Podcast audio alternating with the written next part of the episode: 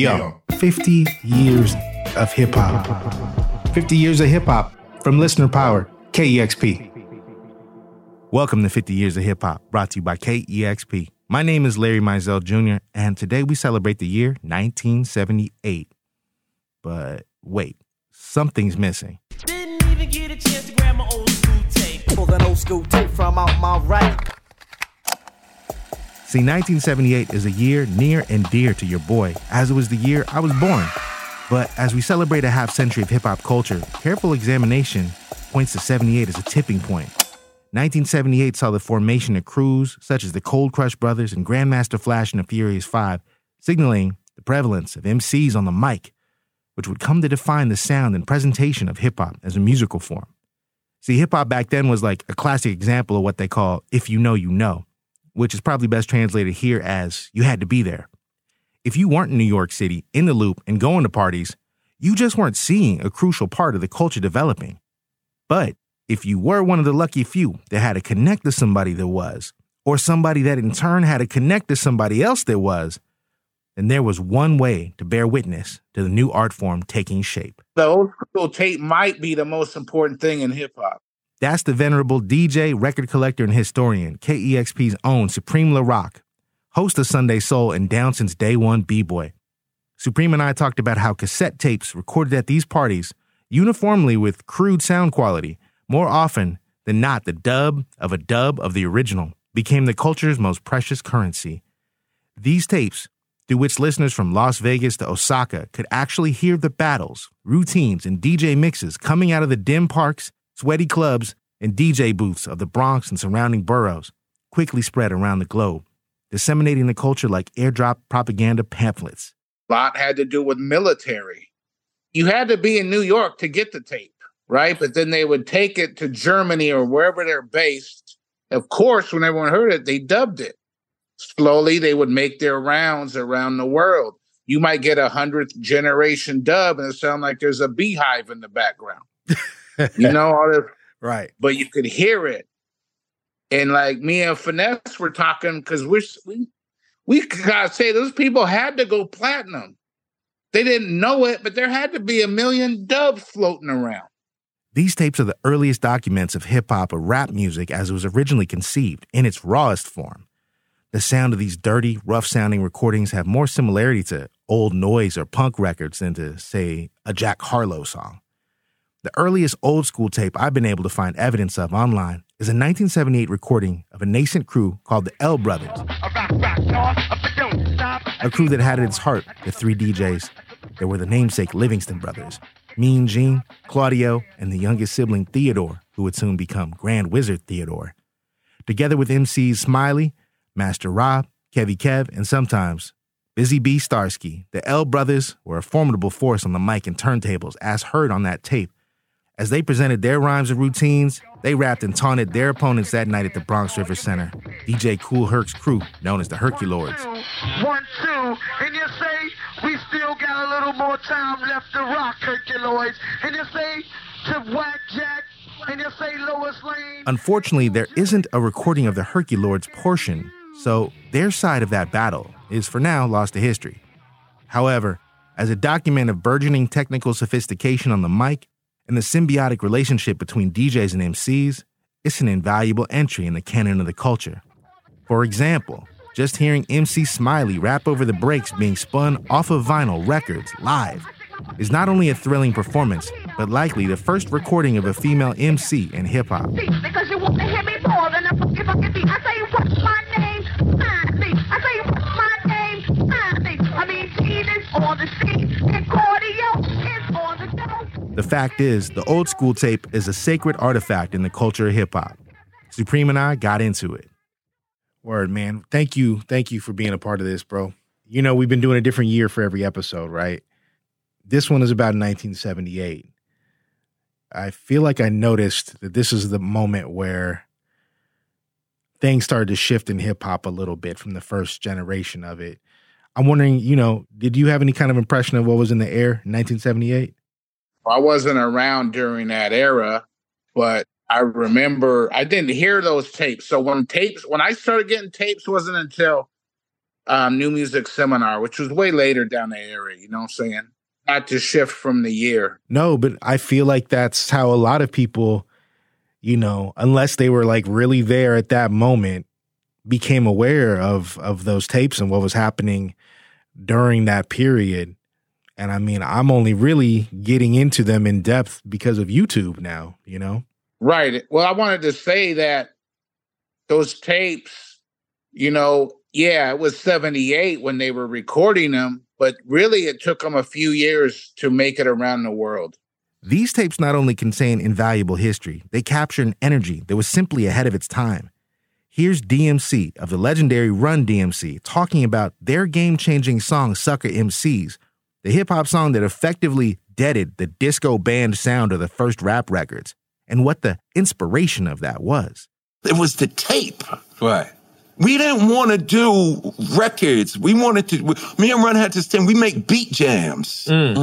We make what's on the Harlem World tape. We make what they doing in the T Connection. In the, you know what I'm saying? So when Sucker MCs came, it was a game changer. Right. The greatest rappers in history, the greatest period in hip hop is the history before recorded rap. You know, and I was listening, actually this morning, I was listening to DMC's Drink Champs.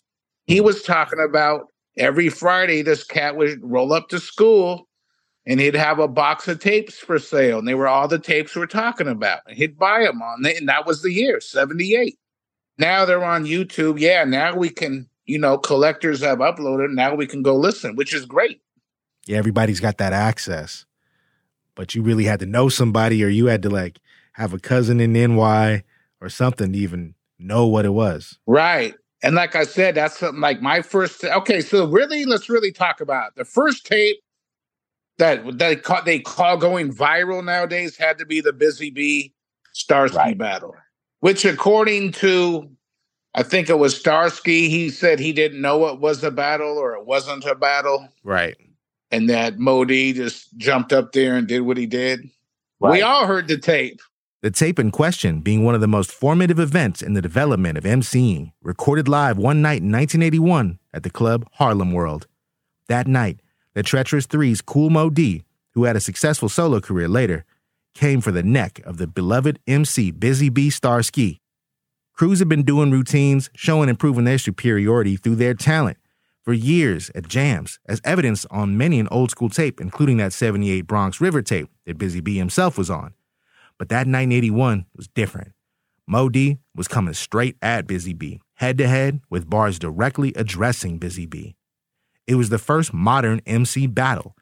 And while Busy Bee held his own, it was clear that Moe Dee had that night raised the bar and the stakes. Now, hold on, Busy Bee, I don't mean to be bold, but put that all day, that bar bullish on hold. We gonna get right down to the nitty gritty. Gonna tell you a little something why you ain't shit. It ain't an empty top that you don't hug. You even bitch your name from the love bug. And not a fight a nigga's name, miss some low down hit. If you was money, man, you'd be counterfeit. That was one of the earliest things I ever heard.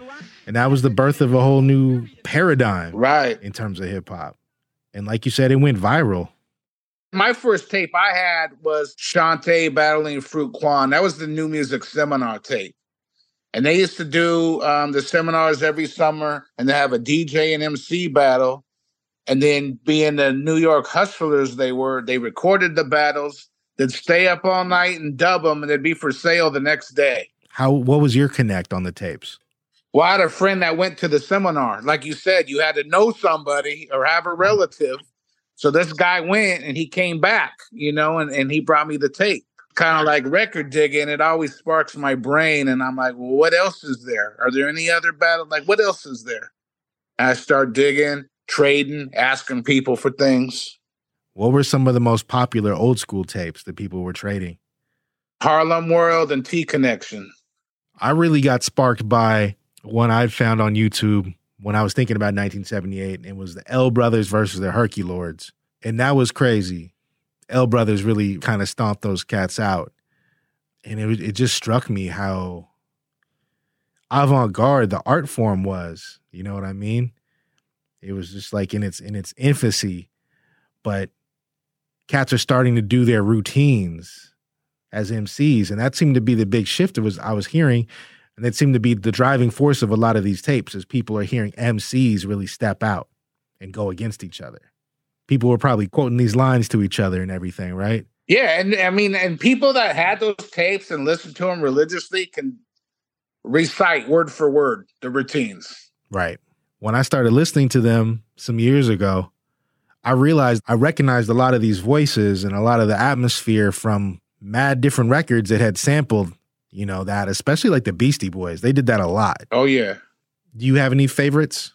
I like the DJ Hollywood from the Armory. Yeah. Even though it's not necessarily a battle tape, you know, it's just an early tape. And it's just dope to hear what they were doing. Even the records, some of the records DJs don't know to this day what they were. They're still looking for them. I was digging on that listening to the L Brothers and Herculoids tape, because you got Herc going off, Mean Gene, Theo, and they're spinning some stuff. I was able to ID some of it. I'm looking in the YouTube comments and people are like, what is this? Some people are telling them, but a lot of these joints, nobody had any idea. And you got to think, these are people that know their shit and they're asking, what is this? And people still don't know. Right. Which is crazy. It's like akin to some old lost scroll from some civilization. You know what I mean? People still trying to decode. Right. And then also the fusion beats, which was pressed to vinyl later on. But when Flash brought his Vox drum machine out and was tapping it out, playing the beats live. And they're like, Flashes on the beatbox. That's so classic. And like you said, that one's been sampled a million times. For sure. So that was an innovation Flash was bringing out. And Flash and the Furious, they're coming out in 78 themselves, right? Right. And even, like I said, I was listening to DMC earlier because he said he got a tape and it's Grandmaster Flash and the Furious 4. Right. Or even Force MDs, and they were the Force MCs. It was a time where there was all that change. All these groups would change. The Furious 4 became the Furious 5. The L Brothers became the Fantastic 5. They all had these kind of fluid memberships. I remember on that L Brothers tape, one of them was a female MC named Smiley, and she was cold. I've been trying to find some reference to her for a while. I haven't seen anything. It seemed like that was the year where really that's what led us to Sugar Hill and Rapper's Delight, where MCs really, really getting it in during that time. So people were kind of going all city or all world off the tapes, so similar to how the writers were going off on the trains. Exactly. I mean, they really did. Those tapes, like I said, they traveled. They went worldwide. Like I always say, no internet. You could just email somebody a file.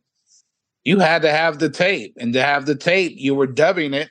And next thing you know, it's overseas. People are rocking this tape, right? Like, this is craziness. And that's ill because, so much of it must have had to do with the military and just cats that were dubbing and bringing it around the world on their own, being the superstar on their base. Right. And a lot of times, you know, when I talk to these people, they move a lot. They go base to base, right? They get stationed and so they just leave all their stuff and dip.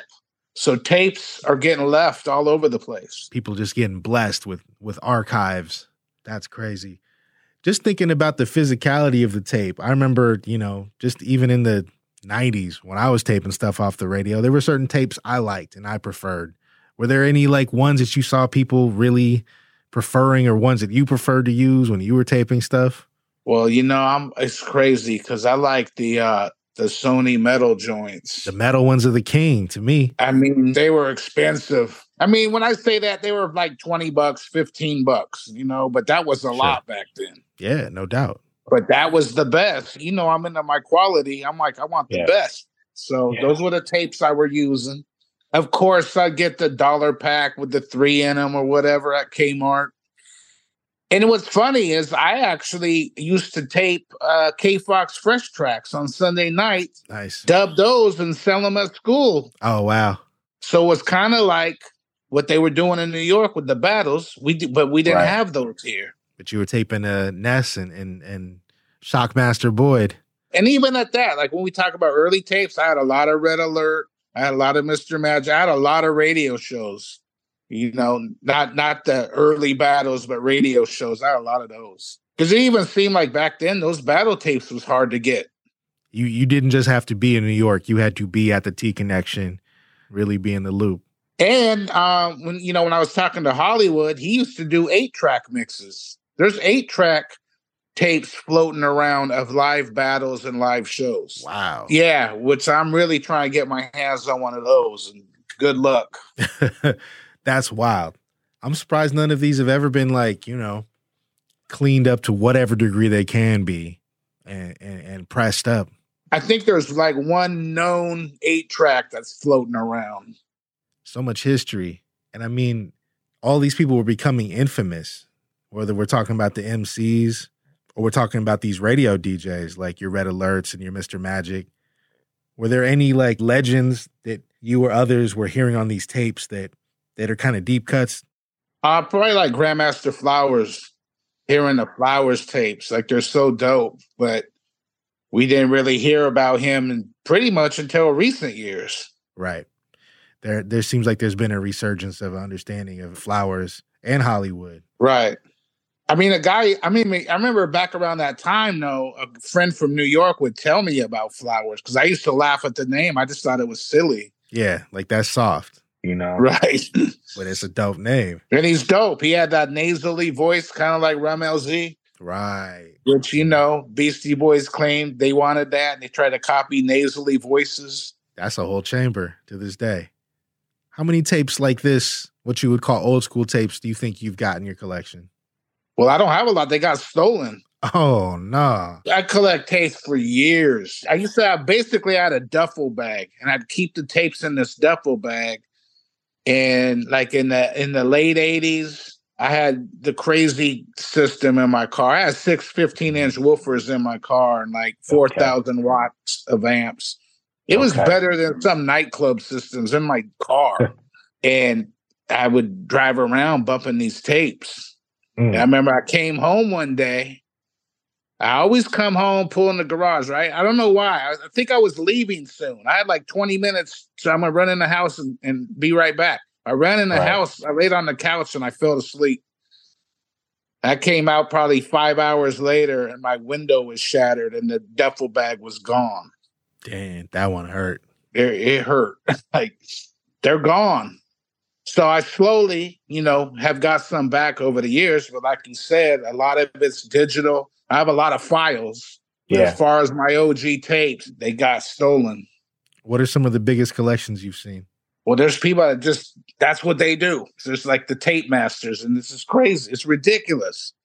Kind of like the flyer collectors. I'm meeting flyer guys now. I'm how the hell did you even get this? Yeah, how do you tap in?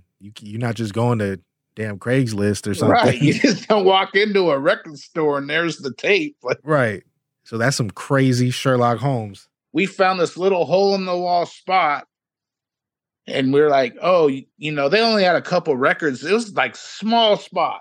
And then the guy said he had some tapes. I'm I'm not really into tapes. And he pulled them out anyway. And it was all these OG battles from, like you said, from 78, 79. I lost my mind. I was yo, this is crazy. Japan is always what comes to mind when we think of just the most ambitious collectors. Yeah, they got it all. Yeah. Those tapes were probably making it out there early, 1980. Probably. But I know I had bought some crazy CD once when I was in New York. This guy had, I don't know, a 10-disc collection where he had digitized all the tapes. Yeah, I bought it off him for $100 or something. And I mean, there's a lot of tapes on there. You know what that is called? I got to look for that. I don't, but I have it. I'll find it and I'll show you. Because that's crazy. Because everywhere these tapes went around the world, people heard them and whole scenes would just spring up off somebody hearing it. Yeah, and it's just crazy to hear Busy Bee or people talk about them, but then you can go back and actually hear them. Yeah, you feel the combativeness. You hear how innovative Moe Dee sounds. And how unexpected it is that he's flipping it on Busy Bee. Right. But Busy Bee is raw, and you hear him coming off the head and getting more charged up in the course of this battle. It's a thrilling listen, let alone that it's so historical. Most definitely. And a lot of people drew inspiration from a 100th generation cassette tape that they got somehow. Funny, these tapes never get old. They don't. It's just dope hearing the routines, the way they bounced off of each other. Yeah. Even the harmonizing, the singing, just crazy energy. Like, it had to be the best of times. It had to be. It had to be something unimaginable. And to me, it still sounds futuristic. It doesn't sound primitive. It sounds like innovation. It sounds like technology. It's dope that they exist and was able to hear them. And, you know, Taz can say he did this and did that, but then you hear it and you know it's for real. He's not lying. Right. These are the receipts for a lot of these dudes. Right. And I think a lot of them get slept on. They're the ones that started all this shit. That's a whole thing that everybody used to hear. A lot of MCs refer to their old school tape. You know, I forgot to grab my old school tape, or I pulled the old school tape from out my rack. Like, the idea, the specter of the old school tape, it's like this holy document. And I think we need to reinstate that and make sure people remember that. Man. Well, that's golden, brother. Thank you so much, man. I can rock with this. Yeah, I appreciate you. Appreciate you, G. All right, talk to you soon. All right, enjoy your day. Peace. In this digital era, when the availability of any given media is far more often than not decided by huge corporations and original masters are prone to neglect and disaster, physical media, even something as crude as a 10th generation dubbed cassette tape, are precious cargo. If our world, our way of life ends or drastically changes due to war or economic or environmental collapse, Spotify and Netflix might become a legend of the past.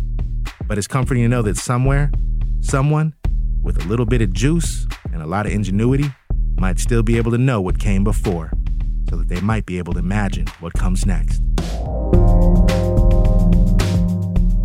This joint was written by me, Larry Mizell Jr., edited by the great Roddy Neekpour, all under the expert supervision of our brilliant podcast manager, Isabel Khalili. I'm Larry Mizell Jr., and this is 50 Years of Hip Hop, brought to you by KEXP, where the music matters. Thanks for listening.